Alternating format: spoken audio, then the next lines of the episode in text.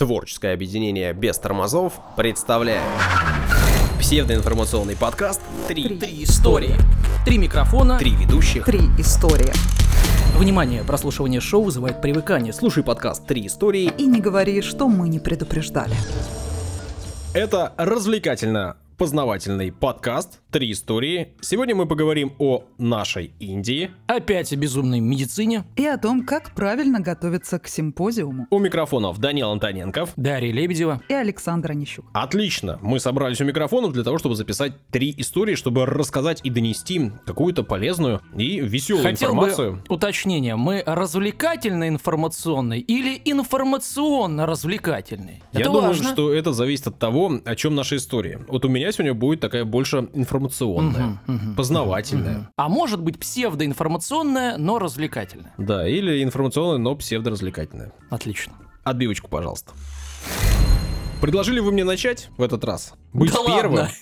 Да, ну и я, конечно же, не могу вам отказать Хорошо. в удовольствии. Не помню, Послушайте как меня было, первым. ну ладно. И у меня история о нашей Индии. О, Вы помните, да, что были уже наши Гавайи, наша Калифорния наша Калифорния. и наша Аляска. Ага. А сегодня будем про Индию. Так. Правда? Саша сейчас и до Вашингтона доберется. Ну, через пару, да, выпусков, я так считаю. Возможно, все, всякое бывает. Наш Вашингтон. Сегодня э, про Индию. Правда, ну вы помните, да, что до этого мы критиковали наших императоров. Раздают добро. Г- говори за себя, пожалуйста. Раздают добро налево-направо. Разбазаривают, да, казенное Да, имущество. Аляску. Сегодня будет немножко другая история. Ну и, в общем, откровенно говоря, заголовок «Наша Индия», он такой немножко натянутый, но... Провокационный. Шок. Контент. А говорил все время за правду ты, привираешь. Ну да, для красного словца. Да поддался вот новым э, веяниям. Да, и тенденция. Однако буду соблюдать свои правила. Начну с э, подводки. Подводка будет длинная. Кстати, у Саши есть правило, том там 54 томов. Сложно жить вообще. Я, я заглядывал. Буду вам рассказывать, значит, о временах былых, о конце 18 века, начале 19 и временах, когда у нас был Павел I, когда в Европе господствовал Наполеон Бонапарт. Обо всем об этом Красиво, сегодня буду, да. Ну и, конечно, погружу вас немножко в историю, потому что без этого будет непонятно, о чем, о чем и как, вообще стоит ли э, слушать меня. Поэтому немножко истории. Началось все, так, э, я бы сказал, что 14 июля 1789 года. В 3 утра. Известная э, В среду. дата Да. для тех, кто любит историю. Это взятие Бастилии. Взятие Бастилии состоялось в этот день. Событие эпохальное, серьезное, событие, которое действительно кардинально повлияло на всю Европу. Почему-то сразу вспоминаю Мою историю? цитату из «Любовь и голуби». День взятия Бастилии впустую прошел. Ну-ну. Почему эпохальное и серьезное? Потому что действительно повлияло на всю Европу, а значит и на весь мир. Во Франции пал старый строй, поменялось все, поменялся правитель, и остальные монархии Европы Старого Света напряглись. Ну как так? Что происходит? И, в общем, началась война. Началась война между новой Францией и между старыми монархиями. Старые монархии объединились, и, в общем, длилось это все достаточно долго. Старые монархии объединились в союз, который назвали Первой коалицией. Началась сначала война Первой коалиции, потом война Второй коалиции. Ну вот война Первой коалиции длилась с 1792 по 1797 годы. Ну и, в общем, проходила она на территории большого количества государств, и э, в том числе, да, вот в коалицию входили Австрийская империя, Великобритания, Испания, ну и Российская империя в том числе. Я просто хочу обратить внимание, как страны сразу объединяются, когда дело касается э, интересов верхушки. Вот была монархия во Франции, да, стала что? Республика, да, по-моему? Ну, там э, перевороты были различные, Вот. Ну, монархия всё. пала, да, и сразу все монархии такие, «Э, так это, это сейчас и у нас такое начнется, давайте-ка там взад воротим. То же самое, в принципе, происходило и когда поменялся строй там на советский в семнадцатом году тоже. Все сразу объединились, мы помним интервенцию. То есть, в принципе, в истории, да, у нас всегда э, есть э, э, закономерность. Пожалуйста. Да, все логично. Значит, во время первой вот этой войны, э, первой коалиции, во-первых, проявился Наполеон. Он тогда был военачальником и был успешным военачальником. Ну и вообще Франция во время этих военных действий, которые длились несколько лет, несколько сезонов, потому что там все было привязано, опять же, к временам года, как всегда. В общем, э, и воевали тогда, э, ну, по некоторым правилам, да, таким серьезным. Поэтому проявился Наполеон, и вообще Франция проявила себя хорошо, одерживала большое количество побед, и в итоге это привело к тому, что объединившаяся Европа, в принципе, признала Францию. Признала Франция, признала те территории, которые остались э, за ней, все, кроме британцев. Все дело в том, что во время этих э, Первой войны э, Британия завоевала некоторое количество земель, который не очень не хотелось отдавать. Ну, как бы заключать мир с Францией, вот это все зачем? Если они захватили себе немножко Голландии, Мгм. немножко Франции, ну и как бы отдавать не хочется. Поэтому они подумали-подумали и решили, что надо вновь объединять Европу и вновь начинать войну. Ну и так- Сразу вспомнил про этот мем про кусочек Польши, да? Когда ты сидишь на окне и думаешь о чашечке чая и кусочке Польши. Мгм. Вот, в 98 году, 1798 году, э, вторая коалиция образовалась, э, не зря суетилась Британская империя, подключили они австрийскую монархию, Российскую империю, Неаполитанские королевства и Турцию, что важно, ну а также еще и Швецию. Я напоминаю, мы говорим о нашей Индии. Да-да-да, но это подводка, а без Саша которой нельзя. издалека. Мы все по... Не, Я вообще удивлен, почему мы не начали с э, значит, э, вот, падения ледникового периода, а, окончания ледникового периода. Падение? Да, да, простите, да. Падение монархии. да, Это, было, это, были, Ледниковый период тоже падает. Ну, ну. это были первые э, вводные важные. Еще немножко важных вводных. Значит, 25 декабря 1797 года Наполеон был избран членом Национального института наук и искусств. То есть он был не только полководцем, но вот еще и э, входил в круги ученых. Ну, вообще-то Путин тоже член, по-моему, географического общества, нет? Да, по-моему, председатель. Да, ну, как-то так. да. Ученые. Да. Значит, 10 января 1798 года, то есть чуть позже, да, вы спрашивали, что там? Там была директория во Франции в этот момент. И вот э, директория назначила его командующим английской армией. Ну, так как англичане мутили все это, они э, не были готовы идти на мир с Францией. Ну и вот, соответственно, вроде как должен был Наполеон организовать войска и захватить Британию. Ну, по крайней мере, высадиться туда. Доехал он до берегов, посмотрел, изучал войска и понял, что нечего туда лезть. Это будет сложно, долго и исход неизвестен. Ну, потому что сама Великобритания, а именно центр, да, метрополия, потому что, понятное дело, есть колония, ну, практически это, ну, такой не- неприступный броненосец, ну, ну, Да и остров, да? корсиканец английский плохо знает, правильно? Да, да, ну, как ты на остров-то высадишься, когда он а, ощетинился? Как когда-то римляне делали это, но вот он Там подумал, подумал свободно. и решил, что До римлян дошел. оно того не стоит, а вот те самые колонии можно и пообрубать Да, немножко. конечно, И обратил внимание он, колонии. конечно же, на Индию. Правильно. Потому что Индия была источником богатств Правильно. для Британии. Ну и как нужно идти в Индию? Из Франции не самый близкий путь. Через Россию. Нет, выбрал он путь через Египет, ну, через Мгм. Северную Африку, и отправился в Египет, так называемый египетский поход. Причем отправился туда не просто вот с войсками, но и взял туда ученых своих, да, Мгм, исследователей. исследовать, да. Да-да-да, ну вот. И по пути в Египет он э, проплывал через Мальту. Ну и Мальту захватил. Но там, кстати, по-моему, он Мальту захватил не потому, что, типа, ну, мимо проплывали, давайте захватим э, незначительный остров, а потому что им то ли надо было там квартироваться, то ли они хотели пополнить какие-то припасы, то ли... И они говорят там что-то по-хорошему, те говорят, нет, ну, тогда давай. Да, в Что-то общем, Ну, такое это было. логично. захватили Мальту, и так получилось, что в итоге, да, 16 декабря 1798 года великим магистром Мальтийского ордена стал э, наш император Павел I. Потому что он изначально им э, благоволил, но потом э, пал орден там, и у них не было земель своих, и не было магистра великого. В итоге он стал великим магистром. Ну, так, так себе, да, то есть орден распался, разбежался по планете, ну, он не муравей. то чтобы разбежался, у нас здесь, э, в Санкт-Петербурге, появилась его штаб-квартира, ему отдали То есть несколько... нужно было пристанище какое-то, несколько да? замков, Ну, и он стал Мгм. великим магистром. При этом Павел Первый не просто так вот к этому относится. Он решил, что, во-первых, он внес на герб, да, символы Мальтийского ордена. Во-вторых, он решил, что дальше все императоры наши будут великими магистрами, и это будет такое передаваться по наследству титул. Это Ну, правильно, чтобы люди помнили, чтобы потом хапнуть Мальту. Нет, ди- дипломатически все верно. И не потом, а практически сразу, Сразу, он да. издал указ, Мгм, что мгм. эти земли наши, Да, э, значит, молодец. Мальтийская губерния Российской империи. Молодец. Ну и вообще решил, что в дальнейшем построит там базу военно-морскую. Правильно, в и центре наши земли. моря всех Да. стращать. Именно так. В общем, э, Павел в этом смысле был весьма-весьма человеком продуманным. Уважаем. Да, и все логично. Ну, и это тоже. При этом мы же знаем, что сейчас там датчиков у нас нету на Мальте, и язык русский на Мальте не изучают. Там зато очень хорошо туда поехать английский свой подлатать. Именно, именно английский, и именно об этом я и говорю. 5 сентября 1800 года англичане перезахватили Мальту. Забрали ее у французов, забрали ее себе, и, в общем, в итоге, там уже по стечению некоторого времени, а в то время, да, много событий происходило, поэтому большого периода времени, вот 1814 года, уже в- по итогам Парижского мира, Мальту признали колонией Британии. И теперь действительно там учат английский, но не русский. Ну а Павлу, мягко говоря, это не понравилось. Он э, магистр, у нас на картах написано, что это наша губерния, англичане приходят и забирают себе ее. В общем, не понравилось это Павлу. Надо понимать, что к этому моменту в самой Франции вновь произошли большие перемены. 9 ноября 1799 года случился переворот 18 Брюмера 8 года республики. Ну, французы, они вообще, когда делали свою революцию, и календарь Да, пересмотрели. Я помню, когда мы учили, это было очень смешно. Восьмого Термидора. Да-да-да. В итоге Наполеон практически, ну, захватил э, власть единоличную, пришел э, к этой самой власти, и, в общем, был уже с кем договариваться. Мы же комментируем, да, какие-то реплики. На самом деле, вот вы говорите, месяца действительно все переназначили, да? Да. Но э, это же не их нововведение. В Древнем Риме э, август у нас назван. Почему?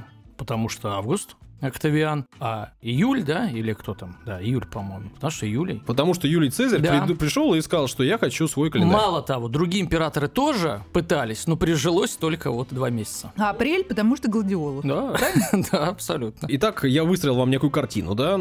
Павел обижается на англичан, которые мутят против Франции. Во Франции есть Наполеон, с которым можно разговаривать. И, в общем, так получается, что Павел с Наполеоном имеют общие взгляды на то, что Англия немножко наглеет. Дело в том, что когда англичане имели полное превосходство на морях, они немножко, конечно же, диктовали свои правила по торговле всем.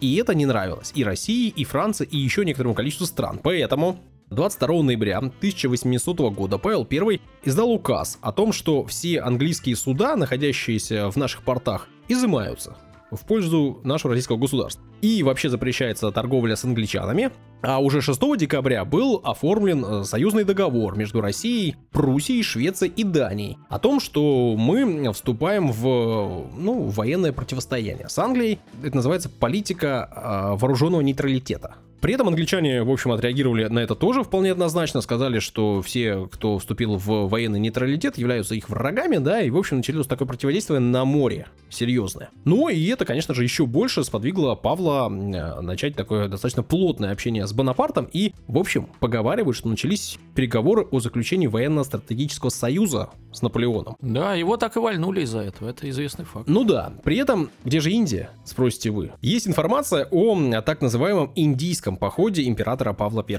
И информации этой не так много. С одной стороны, есть конкретные документы, с другой стороны, есть э, большое количество исторических данных, которые были написаны после о том, что это, конечно же, все, во-первых, фальсификация, а во-вторых, глупость несусветная. Ну, казаки дошли. Ну вот расскажу, расскажу об этом. У нас вот в, в историографии, да, много информации, и, как я уже сказал, она разнообразна, но есть люди, которые этим вопросом занимаются серьезно, и я вот дальше ссылаться буду на работу, которую написал Денис Александрович Мальцев. У него есть большая статья научная. Вообще он э, человек э, не случайный, не просто так там статьи пишет, да, он является ведущим научным сотрудником Центра социально-экономических исследований Российского института стратегических исследований. Он является кандидатом исторических наук, ну, в общем, профессионал. Я все жду, когда ты в интернете до моих статей доберешься и их используешь. И сначала не поймешь, ну Лебедевых же много. На тысячном Да, да, выпуске. это будет очень смешно. И когда он доберется до тебя, будет так. Дарья Лебедева, ну, уважаемая ученая, уважаемый да. человек, серьезный, и вот так вот. Значит, статья, которая так и называется, да, «Индийский поход императора Павла I». Если захотите, вы можете туда заглянуть, найти эту статью, она большая, объемная, и там, самое главное, есть огромное количество ссылок на серьезные исторические документы. Так вот, в нашей историографии никак иначе, да, как фантастическим увлечением этот поход не назывался. Правда, есть еще другие эпитеты, например, бесперспективный и невыполнимый. Вот такие, Но, значит, Саш, мы все-таки вещаем на аудиторию не только да, взрослую, но и молодежную. Хочется расширить рамки возрастные аудитории. Бесперспективняк, говорим. Да, Да. Абсолютно. А ты в тонусе. Я вообще в порядке. Красава. Французские же историки, да, например, Лависса или Рамбо в своем классическом исследовании, которое называется «История 19 века», пишут, я вам зачту прям дословно, так как у обоих э, властелинов, ну, имеется в виду Наполеон, да, и Павел I, был один и тот же непримиримый враг, то, естественно, напрашивалась мысль о более тесном сближении между ними ради совместной борьбы с этим врагом. Чтобы окончательно сокрушить индийскую державу Англии, главный источник ее богатства и мощи. Так возник тот великий план, первая мысль о котором без сомнения принадлежит Бонапарту, а средства к исполнению были изучены и предложены царем, ну то есть Павлом I. план называется «Великим», Мгм. и говорится о нем открыто. Да, ну давайте э, говорить так. Это, в принципе, логичный шаг. Франция воюет с, с Англией, Россия тоже, скажем так, конфликтует с Англией. А все их богатство, все золото, ну, Англичан. условно, англичан, в Индии, а до него далеко, а по сухому пути, да, от России-то поближе будет, чем переплывать вот эти все э, Вокруг Африки, Африки, да. Так да. что это вообще логично. Бабки французские, наши пушки и вперед. При этом французские историки утверждают, что придумал этот план Бонапарт. Однако сам э, Наполеон, э, уже находясь на острове Святой Елены, э, одному из английских медиков, да, сообщает. Когда Павел был так сильно раздражен англичанами, он попросил меня составить план о вторжении в Индию. Ну, то есть идея была вроде как нашего императора Павла I. Ну, начали мериться, да? Вопрос кто, кто спорный. придумал? Давайте поговорим вообще о самом плане. В чем была идея? Чего хотели? Значит, есть э, этот план, он полностью опубликован, э, опубликован на французском. При этом непонятно, кто кому этот план пересылал, потому что э, вот э, непосредственно тот э, специалист, на которого ссылаюсь я, да, а именно Мальцев, утверждает, что это план, который был прислан Бонапарту, потому что внутри этого плана рассказывается о всех преимуществах, которые получит Франция А не Россия. Согласно этому проекту плана, в 1800 году Французская республика и император российский для отправления на берега Инда должны были собрать соединенную армию размером 70 тысяч. Ну, нормальный корпус такой, не маленький. Да, скинуться по 35 тысяч человек и С каждого. отправить. Да, с Нормально. каждой стороны по 35 тысяч. Значит, Мгм. Франция должна была пройти сквозь э, германские земли, и до этого была уже договоренность э, с Пропускают, германскими да. властями, да. до Дуная, оттуда по Дунаю до Черного моря. Мгм. Ну и там Мгм. встретиться уже войска должны были в Астрабаде. Астрабад это значит город сейчас, который находится в Иране, называется Гаргану. Да, будете там, знаете. Да. Там все собираться должны были. Город выбранный не случайно, насколько понимаю, он э, весьма-весьма удобно располагается, и э, по проекту здесь должна в, этом- в итоге стать э, такая главная точка сбора всех войск, Мгм. тут должны быть э, квартироваться армии в итоге, Провизия собирать. и Провизия и далее. все прочее. В общем, э, такая точка важнейшая должна была стать э, на карте вообще всего У мира. памятников три, да? Встречаемся вот так вот примерно. При этом до того, как туда отправятся войска, должны были отправиться туда люди, умеющие договариваться, и они должны были провести переговоры с ханами, с мелкими властителями тех стран, о том, чтобы и провизию доставляли, и чтобы... Переговорщики. Самое главное, да, да, переговорщики. Брюс Уиллис, я понял. Ну, практически, комиссары. И, опять же, я вам хочу прочесть небольшой кусочек из этого проекта Валяй. армии двух народов во всей вселенской могущественности. Должны были пройти через их земли, но не захватывать их. Вот примерно так. Ну и, соответственно, что еще Подождите, интересно то есть это путь Александра Македонского, только без завоеваний. Почти. Ну, практически. Вот такой был план отправлен, значит, э, во Францию. При этом саму территорию Индии в дальнейшем должны были разделить, насколько я понимаю, южные территории, те, что у моря, должны были достаться французам. Ну, это, неинтересно, то есть никакого туризма. А вот отдыха. э, Центральная Индия должна была достаться нам. При этом есть идеи и есть понимание, что, похоже, Павел думал не просто о походе в Индию, и не просто о проходе через эти земли, а о постепенном присвоении этих земель себе. И то есть он хотел расширить границы России через всю Среднюю Азию и дойти до Индии. И вот где-то на Индии там должны были наши территории закончиться То есть по его плану. вот по тем территориям, э, по которым проходит войско, он собирался захватывать? Ну, не сразу. И в этом плане А это потом, не да? было озвучено, Мгм. но вы говорили о казаках, которые отправились. Мгм. Действительно, казаки отправились. И Ну, я отправились где-то они читал. не по этому маршруту, о котором я вам сейчас рассказал. Они отправились по другому маршруту, обеспечивать, насколько вот э, стало известно историкам и аналитикам, так сказать, прикрытие земель и постепенное овладение этими землями. То есть по плану они должны были там через Черное море добраться до этого самого города, который я сказал, и оттуда уже двигаться. А вот он отправил казаков по земле. Фишка в том, что понятное дело, и теперь, ну, когда мы знаем эту историю, а кто-то из нас ее и, знал ранее, или другие... Ну, так скажите, вы знали все. Ну, нет, я слышал, как версию, да, и я думаю, что э, многие, кто интересуется, слышали эту версию. Ну, то есть Павел был неудобен, конечно, англичанам. И вот этот переворот, а перевороты как случаются? Э, Революция это все-таки массы. Волнение народное это массы. А перевороты случаются в комнатах, с табакерками и так далее. В верхах. В верхах там э, 10-20 человек, проплаченных, ну или стимулированных англичанами, и, все. А как бы могла повернуться история, если бы этот Если поход бы- удался, и если бы Павел остался, ну, э, я думаю, что Англия сейчас была бы, конечно, совсем не удел.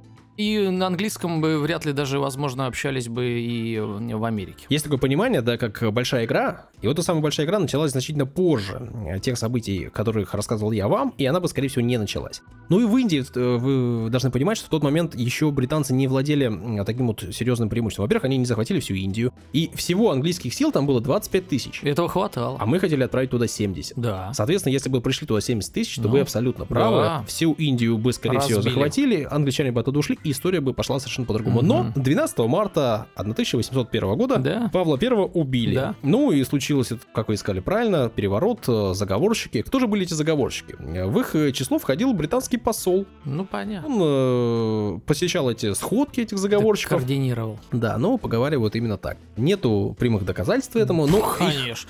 А и не заметьте, может быть. заметьте, Павел в истории, ну мы все читали книжки, э, учебники там, когда это проходит, я не знаю, 9 10 класс, я не помню. Павел это какой-то дурачок, да? Павел какой-то сумасшедший, какой-то Нет, больной. просто всегда Ну, делался акцент на том, что он э, помешан был э, маниакально на военном деле Да, и именно как- замки строил, не дворцы, Да. а замки. Ну, вот ну, в чем вот дело. у меня со школы, со я именно со школы, да, не с института, а вот, э, вот в школьные учебники это однозначно. Павел какой-то такой, ну, такой. Именно, я в об этом и сказал, что так историю писали. Историю пишут победители, историю пишут те, кто становится императорами, и те, кто этим императорам прислуживает. А сейчас бы на Гоа, без визы, э, соответственно, э, с нашим паспортом, да? не надо никакой и, язык по учить. и по ценам Крыма. Хотя, конечно, лучше все-таки по ценам Вы бы Индии, да? видели, как сейчас улыбается Александр Онищук. Ну, я все думаю, где мне дачка-то? Вот в Калифорнии или на Гоа? Размечтался.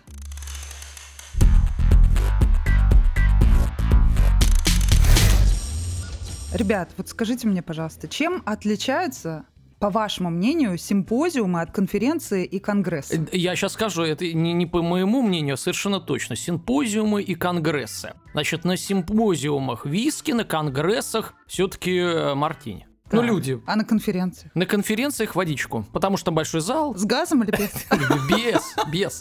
Ну ладно, все гораздо проще на самом деле, ребят. Просто на конференциях и конгрессах не так весело, как на симпозиумах. И я сейчас расскажу почему. На самом деле, в конференциях я принимала участие, конечно, много раз, и в конгрессе даже как-то раз принимала, а вот в симпозиуме пока не доводилось. Но насколько Саша э, любит уважаемых И и серьезно. серьезных людей, да, он наверняка бывал, мне кажется, на симпозиуме. У меня даже, даже папочка, смотрите, с собой, с одного из э, Симпозиума? Российская Академия Радио. Симпозиум. Интересно. Но, знаете, вот учитывая историю происхождения э, этого мероприятия, действительно, там не соскучишься. Этимологию происхождения самого слова «симпозиум» проследить несложно. Греческое слово «симпосион» буквально означало «выпить вместе». Мгм. Красота. Да. Нужно заметить, что начинались древнегреческие, как вы уже поняли, симпозиумы пристойно все-таки. Все-таки пристойно. То есть главное было не выпить, а вместе, да, слово? Нет, к ним готовились. Ага. К ним Начинается готовились. всегда все пристойно. Мгм. Да, существовал даже специальный человек. Он должен был направлять беседы в нужное русло. Если что, если кто-то начнет спорить, он их разнимал аккуратненько. И внимательно следил за количеством выпитого. Это подождите, я представляю этого человека. Это человек одет как, скажем так, тренировочная груша для боевой собаки. Он весь вот, в ну знаете, вот это такой, такой мешок, вот такой, «Ой!» мало ли его зацепит. Его называли симпозиарх того, кто руководил симпозиумом. Считалось, что это должен был быть обязательно порядочный человек, который, если что, дорогу до дома найдет сам. То есть его не надо было про- проваживать. Он всех проваживал, да. Ну, видимо, да. Сейчас ведущим называют такого человека, Как? такого, который ведет симпозиумы. Симпозиатор или как там? Симпозиарх. А, симпозиарх. Ну, хорошо. Да, да, да. Но вот э, с участниками мероприятия все гораздо интереснее. Как вы думаете, как они назывались? Участники? Да, Симпатяги. Почти. Симпоски. Симпотки. Ну, вы какие-то прям на мелату. Ну, милоту, конечно, мы очень Налегли. мило иду. Нет, они назывались симпатиасты. Симпозиаст. Да, звучит Да, Звучит обидно, даже я бы сказал, как, бы- как бы, знаете, вот так как-то неприятно, да. действительно. Но это сейчас неприятно, а тогда очень даже приятно. И готовились симпатиасты достаточно тщательно к этому мероприятию. Они надевали свои лучшие хитоны. Ну, все прям как Мгм, сейчас. Да. Обливались с ног до головы благовониями. Ой, Головы украшали венцами из мирта, плюща и виноградных листьев. мгм. Все, как вы любите. да. Да, но при этом беседовали они о чем? Как всегда, ничего не изменилось. Политика, культура, военное дело и другие ваши любимые серьезные темы. То есть благоухающие пьяные люди про политику, да? Да, действительно. Подожди еще, пока не пьяные. Они пока еще только собрались. Ты пока представь, вот как все это происходит. Мгм. Причем жен брать было нельзя. Ну, запрещено, конечно. Но Сразу- женщин, но женщин можно. Только гитер. А, вот это... Слушайте, откуда такие э, мудрые люди были тогда? Да нет, я думаю, что о том, что просто вот времена идут, а нравы-то не меняются. Но называется по-другому. Кстати говоря, гитеры были достаточно... Ну, это аналог Кто гейш, такие гитеры? по сути А, дела. Это хорошо, аналог хорошо. гейш, и они были достаточно образованными, могли поддержать, Поддержать беседу, да. Не тупо. Это не как вот сейчас, вот как эти называются, которые ходят. Ну, Зачем давайте вы- не будем, давайте не будем. Ну, короче, могли поддержать беседу, это приятно, да? Так вот, во время симпозиумов греки лежали на ложе, обязательно лежали. Конечно. Причем очень кра- это, как э, говорится, искусство лежать. С бокалом вина, в красивых одеждах. И омывали им ноги в, это, в этот момент рабы. Массировали им ступни. Все было очень красиво. Танцовщицы были, значит, играли девушки на музыкальных инструментах, все те же гитеры, да, они умели все обычно. Все это вы можете увидеть на древних фресках. Просто присмотритесь, и вы поймете, что там изображено. Вы на- думаете, вахханалия? Нет, это симпозиум, На, да? да, на, дре- на древних сосудах. Все это можно заметить. Из-за нехватки места количество кушеток для тех, кто возлежит на них, ограничивалось от 7 до 9. М, Маловато. Значит, как вы думаете, сколько всего участников было? Ну, человек 100 и вокруг кушетки всегда бегали, нет? Нет, от 14 до 27. Ну, то есть э, Человек. кушеток всегда не хватало. То есть одна кушетка на двоих-троих, так я понимаю? Смотрите, было правило, как обычно, дедовщина. Да, правильно. Если э, принимали участие молодые люди, Да, стояли. они, они не возлежали, они Конечно. сидели. Конечно. Конечно. Но вот, например, на македонских симпозиумах Так. очень важно было э, уметь заниматься охотой. И поэтому на спинку кресла разрешалось откидываться только тому, кто уже убил своего первого кабана. Правильно. Нечего тут разлеживаться. Ну, между прочим, самый известный симпозиум описан еще Платоном, поэтому все это действительно правда. Конечно, мы все это в шутливой форме описываем, но действительно Слушайте, какие так и было. интересные и грамотные правила, да? Убил кабана, ложись. Не исполнилось 18 весен, сиди. Помимо того, что они лягу. пили, слушали музыку и всячески развлекались, они еще играли. И причем в невероятно интеллектуальные игры, как вы можете себе представить. Самый популярный... Нарде. Нет, не так. Самой популярной игрой на симпозиумах был катап. Значит, что нужно было сделать? Нужно было, не вставая, все как вы любите, прям с ложа, метнуть остатки вина из своей чаши так, чтобы попасть в специальную мишень. Ей могла быть бронзовая статуэтка, например, манес, или э, большая чаша с водой, Мгм. оксибофон Чтоб туда попало. в которой в ней плавали мелкие пустые тарелочки. И Так. для того, чтобы победить, игрок в катап должен был швыряться своим вот этими остатками вина и потопить как можно больше таких тарелочек. То есть Какое такой интересное, да, тарелочно-винный морской бой. Да, Очень сложное вообще правило. настоящая интеллектуальная игра. Не то, что По- что, где, когда ваш. Дартс практически, да? Да. Винный. Причем вино выставлялось в огромнейших чашах, кратерах барьерах. Из них те, кто обслуживал мероприятия, А можно рабы, вопрос? мальчики. Да-да. Кратеры. А откуда произошло? Ну, Вот э, кратеры там на Луне у нас кратеры есть там. Нет, в смысле этимологии ты имеешь Да, в виду? да. Но это как раз вот греческое слово кратер. Кратер. И это То вот есть это сначала имеется в вот виду. оно, а потом Ну, уже, видимо, да. а потом уже на Луне. Видимо, как да, потому что говорится. это древний грек. Мгм, Да, да. Интересно. Это все потому, что они были слишком глубоки. Сейчас ты Мгм. поймешь почему. Потому что емкость кратеров была. Вот как вы думаете, сколько литров вина помещалось в кратер? 12. Не, кратер это главное, да, не тарелочка, вот большая, Главное, да? Да. Ну, м, 12. Ох, Саша, мой, мой ответ взял. Э, м, 18. 100. Кратер был ближе. 100 литров вина. Саш, я лежу, ты сидишь, я. Причем, если он пустел, то рабы тут же подносили и наполняли его вновь. Как вы думаете, в итоге, сколько за один такой важный научный симпозиум выпивали его гости, симпозиасты? Так, ну давайте просто математика. Там 14-27, насколько я запомнил, Саш. По- подсказывай мне. 14-27, кратер 100 литров. Часто ли меняли? Э, ну, например, по 5 литров. А, а длится-то он сколько симпозиум? Сутки?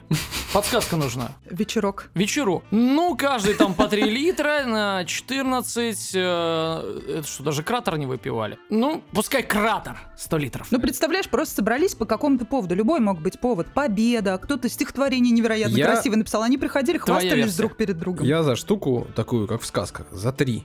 Что три? Ну, Что все должно три? быть три. Три что кратера? Да. Один кратер. Окей. Ну, ответ-то будет. Ответ нам даст поэт Эвбул. М. Три кратера я приготовил для мудрых гостей.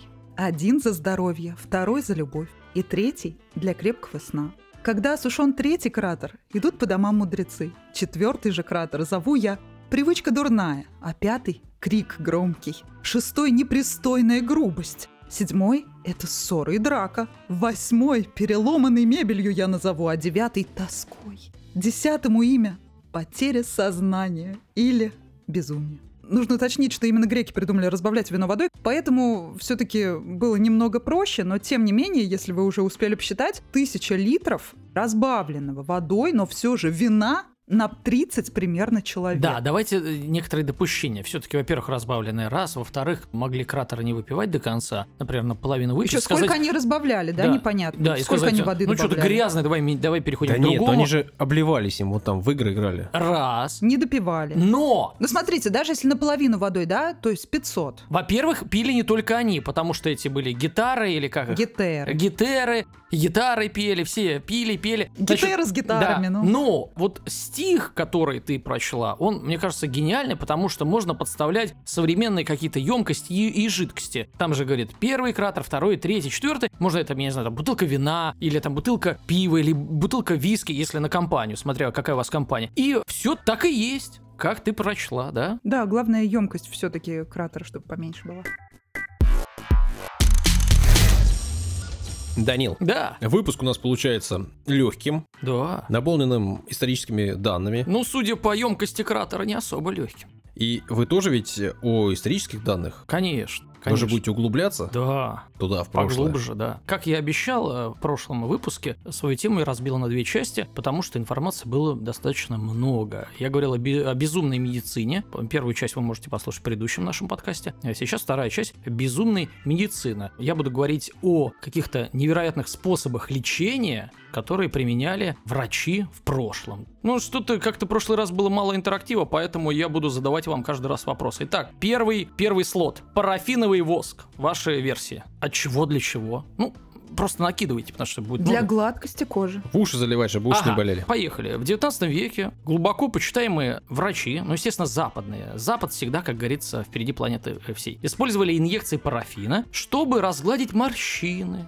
Даша молодец, и сделать человека моложе. Кроме того, парафин также вводили в грудь пожилым женщинам, чтобы она казалась более подтянутой. Сейчас снаружи это используют в основном. Ну, сейчас внутри тоже используют, но не парафин, да? Да. А- Однако, заметив болезненные последствия от парафина, введения его внутрь, ну, а постепенно отказались. Ну, то есть парафин служил в 19 веке э, неким прообразом ботокса, да? Да. И силикона. Да. И а, отсюда э, стишок. Денег нет на ботокс, одолел автокредит, коли смело парафин, он тебе не повредит. Напоминаем, что вообще-то повредит, и ничего колоть себе Нет, не ну надо. подождите, Подо- парафиновые ванночки для гладкости кожи рук вообще замечательно. Рекламные лозунги. Милое Саша, я дело. продаю парафин.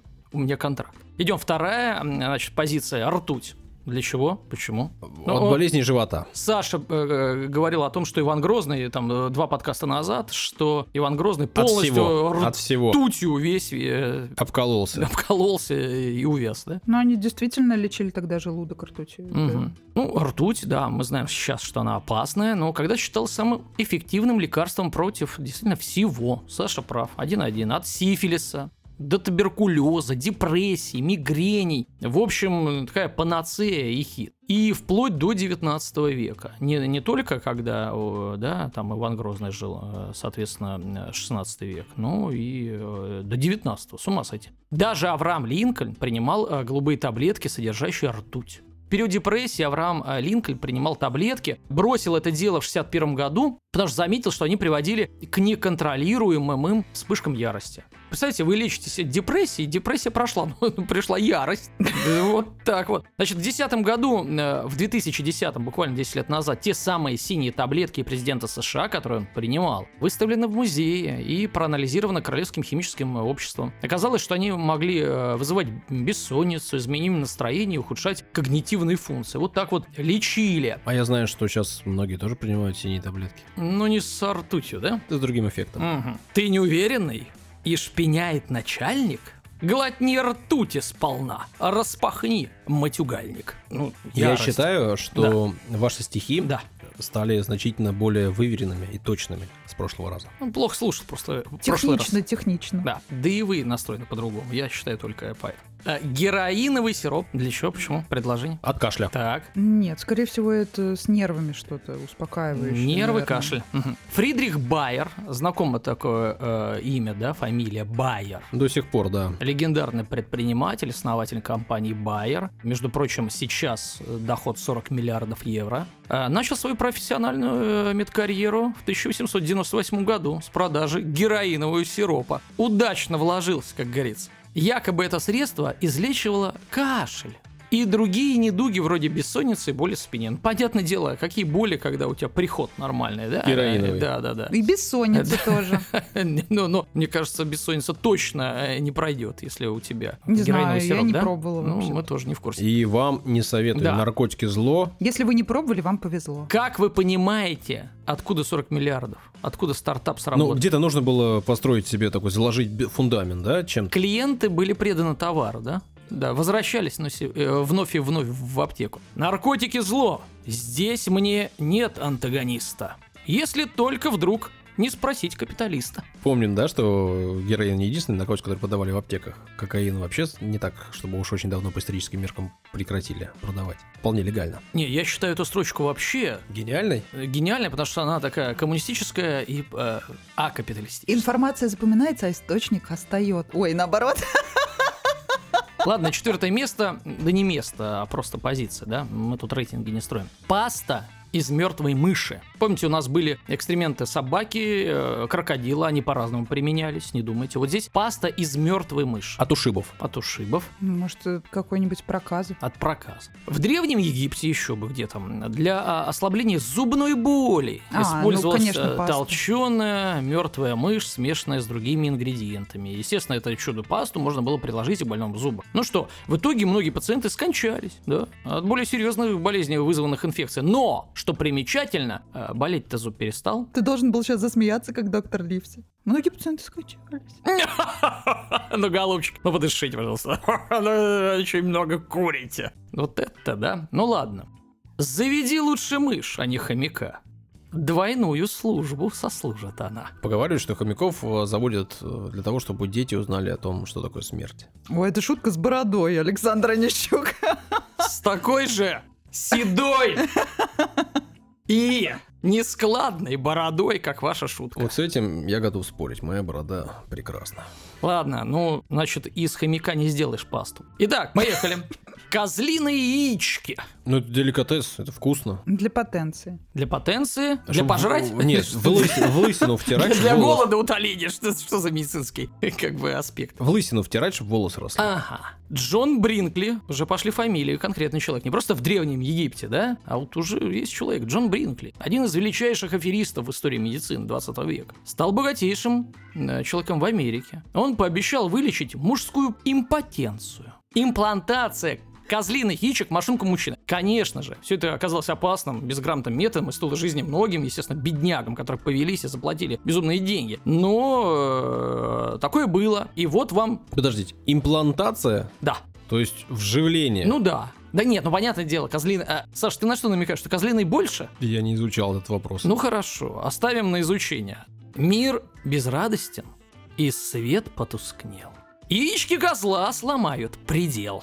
Ну или твой предел. Ну ладно, да, не доработал, простите. Да, ну как там? Каннибализм. Поехали. Это тоже лекарственное средство? Конечно, использовался В смысле? не раз. В каком- Каннибализм. в каком Ну, А не смысле? могу сказать, в каком виде. Мужество. Каннибализм. Мужество добавить тебе. Мужество добавить. Так. Может быть... Да не, ну долголетие, продление жизни, вот это все нет, сразу. нет, нет, ты сказал мужество. Все-таки какой-то Кстати, соревновательный эффект. ну, так нечестно. Вот про долголетие больше похоже Да. на правду, но я Хорошо. воровать теорию не буду. Так, Поэтому... это очень благородно. Да. Не с тем Но- человеком, Даша, ты стала играть в благородство. Ну, Но, ну, он правда любит очень у нас сильно. Да. Поэтому... ты смотри, сколько нас тут. Поэтому давайте мой вариант будет Правильно, наши слушатели никуда не торопятся. Саш, ты же там подрежешь, да? приворожить. Приворожить. Итак, каннибализм, приворожить. Съел ухо, э, значит, любимой, и она в тебя влюбилась, да? Пациентам, которые заработали тяжелым физическим трудом мышечной судороги, да. Ведь это сейчас все сидят и там э, Геморрой зарабатывают. Компьютер, да, геморрой. Раньше трудились, будь здоров. Спросите э, у людей, переживших рабовладельческий строй. Значит, постоянно головные боли, а, язва желудка. Врачи Древнего Рима и Египта выписывали эликсир, в котором содержалась человеческая плоть, кровь и кости. Это была так называемая трупная медицина. Подобные лекарства использовали ну, довольно часто. И, а, кстати, о них сохранилось немало действительно записей. То есть, То есть от не- всего получается. ну да, то есть это не слухи, Панацея. реально, э, то есть есть документы. Как Даша это называется? Какие документы? Письменные, да? Письменный источник. Письменный источник, абсолютно, да, все сохранилось. Римляне, в частности, были, наверное, самыми большими фанатами этого способа лечения, потому что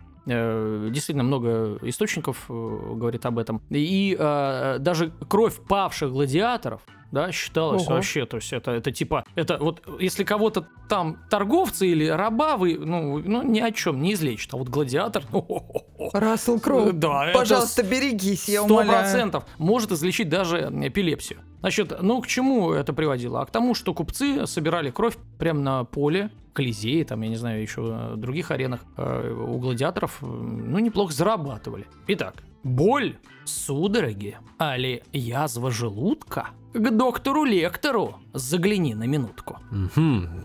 Каннибал, да, вот это вот, туда вот вы отсылочку кидаете. Прикольно. Ну, не по Глубоко. прямому же там. Глубоко. Глубоко беру, да. Ладно, дельфинотерапия Даша понравится. Дельфинотерапия. Да, дельфинотерапия. От Зачем? грусти, ну все понятно же. От грусти, так. Конечно. Ну, то есть от депрессии, да? Да-да-да. Так. Ну, это, конечно, логично. Но? если учесть, что дельфины одни из самых социальных животных вообще на планете, и они умеют любить, Так. возможно, это как-то связано с этим чувством. Э, возможность любить, это что значит? Ответ нужен. Ну, не знаю, как-то спасали, например, люди страдали от неразделенной любви. А, Да, что-нибудь такое Ну ладно, романтичное. хорошо. Например. ну ладно. В Перу и некоторых других странах до сих пор считается, что если беременной женщине подойти к дельфину, а дельфин коснется ее, ну, живота, нейронное развитие плода станет намного лучше. Эта дельфинотерапия широко распространена в этой стране. И, кстати, беременные женщины э, близ лежащих стран, э, и не только, приезжают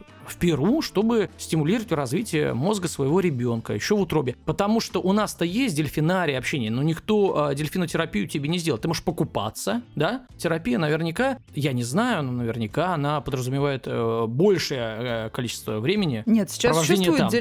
Дельфинотерапия, и терапия с лошадьми тоже существует. Ну, дельфинотерапия, ты должен быть в воде там долго, а не там, знаешь, там сфоткаться и три раза потереться 45 минут за 10 тысяч рублей. Ну, ну ладно. Значит, организаторы подобных мероприятий утверждают, что высокочастотные звуки, издаваемые дельфинами, повышают развивают нейронные способности ребенка. Но в, конце концов, когда а, женщина беременна, врачи же советуют там какие-то э, гладить, петь, э, стихи рассказывать, хорошую музыку там ставить. Ну, а, а дельфины чем хуже, да? Ну, то есть, ну, То есть все-таки я была б- боль- ну бли- да, ближе да, к... да. Дельфинотерапия хороша для малышей. Тебе 40 и ты дурак? Выпей яду скорей. Ну, я говорил про наркотики не употребляйте, про алкоголь говорю не А употребляйте. яд можно. И яд тоже не стоит. Даже если вы совсем дурак. Только в метафорическом смысле. Исправляйтесь, да? Если дурак, то есть время еще. 40 лет, только жизнь началась. Порошок сочувствия. Вот в кавычках, конечно. От чего? Ну, от бесчувствия. Что вот он бесчувственный От наглец. без сочувствия? И будет сочувствие порошок. Ну, видимо, какая-нибудь женщина приходила к гадалке, говорила, что у них разлад в семье, и ей гадал, Возьми, деточка, порошок сочувствия, отсыпь в чаек своему Ну, мужу. да, что опять на любовные темы какие-то, да? Ну, опять идет. пример. Да, да. В Европе 16-17 века, вот когда наши любимые э, мушкетеры жили, о которых мы рассказывали недавно, вы можете о них послушать, да? О настоящих мушкетерах. Да, пару выпусков назад. Значит, фехтование было самым популярным мужским занятием. Но, э, к сожалению, оно, оно было причиной многих серьезных травм и летальных случаев. И дело даже не в том, что на фехтовании э, ну, кого-то прокалывали прямо на, э, насмерть, да, а потому что заражение или, или ну, там, стекал кровью, ну, то есть э, не на месте, как говорится, убивали. Однако, благодаря сэру Кеннелму Дигби, Опять есть фамилия, да, человека? И его изобретению под названием порошок сочувствия. Эта проблема должна быть, была быть решена. Порошок состоял из червей, свиных мозгов, ржавчины и кусочков мумифицированных трупов. Фехтовальщик разводил порошок водой, получалась некая мазь. Он наносил эту мазь на свою рапиру. И а, предполагалось вот этим Дигби, что такой метод помогал ране противника. То есть ты на свою рапиру наносишь, ранишь противника, и про, э, рана противника быстрее затягивается. Да? От такого, да, Ага. э, смешения, да. Вы слышали, сейчас Даня облизнулся даже от злорадства. Нет, конечно, это все, это происки. Значит, этот процесс излечения сам Дигби назвал милосердной магией, да. Самое странное, что находились глупцы, которые во все это верили, это всю ерунду это покупали. И отсюда строка. Убийства запрещены. И в этом проблема. Купи изобретение Дигби Кенелма. Вот это дилемма.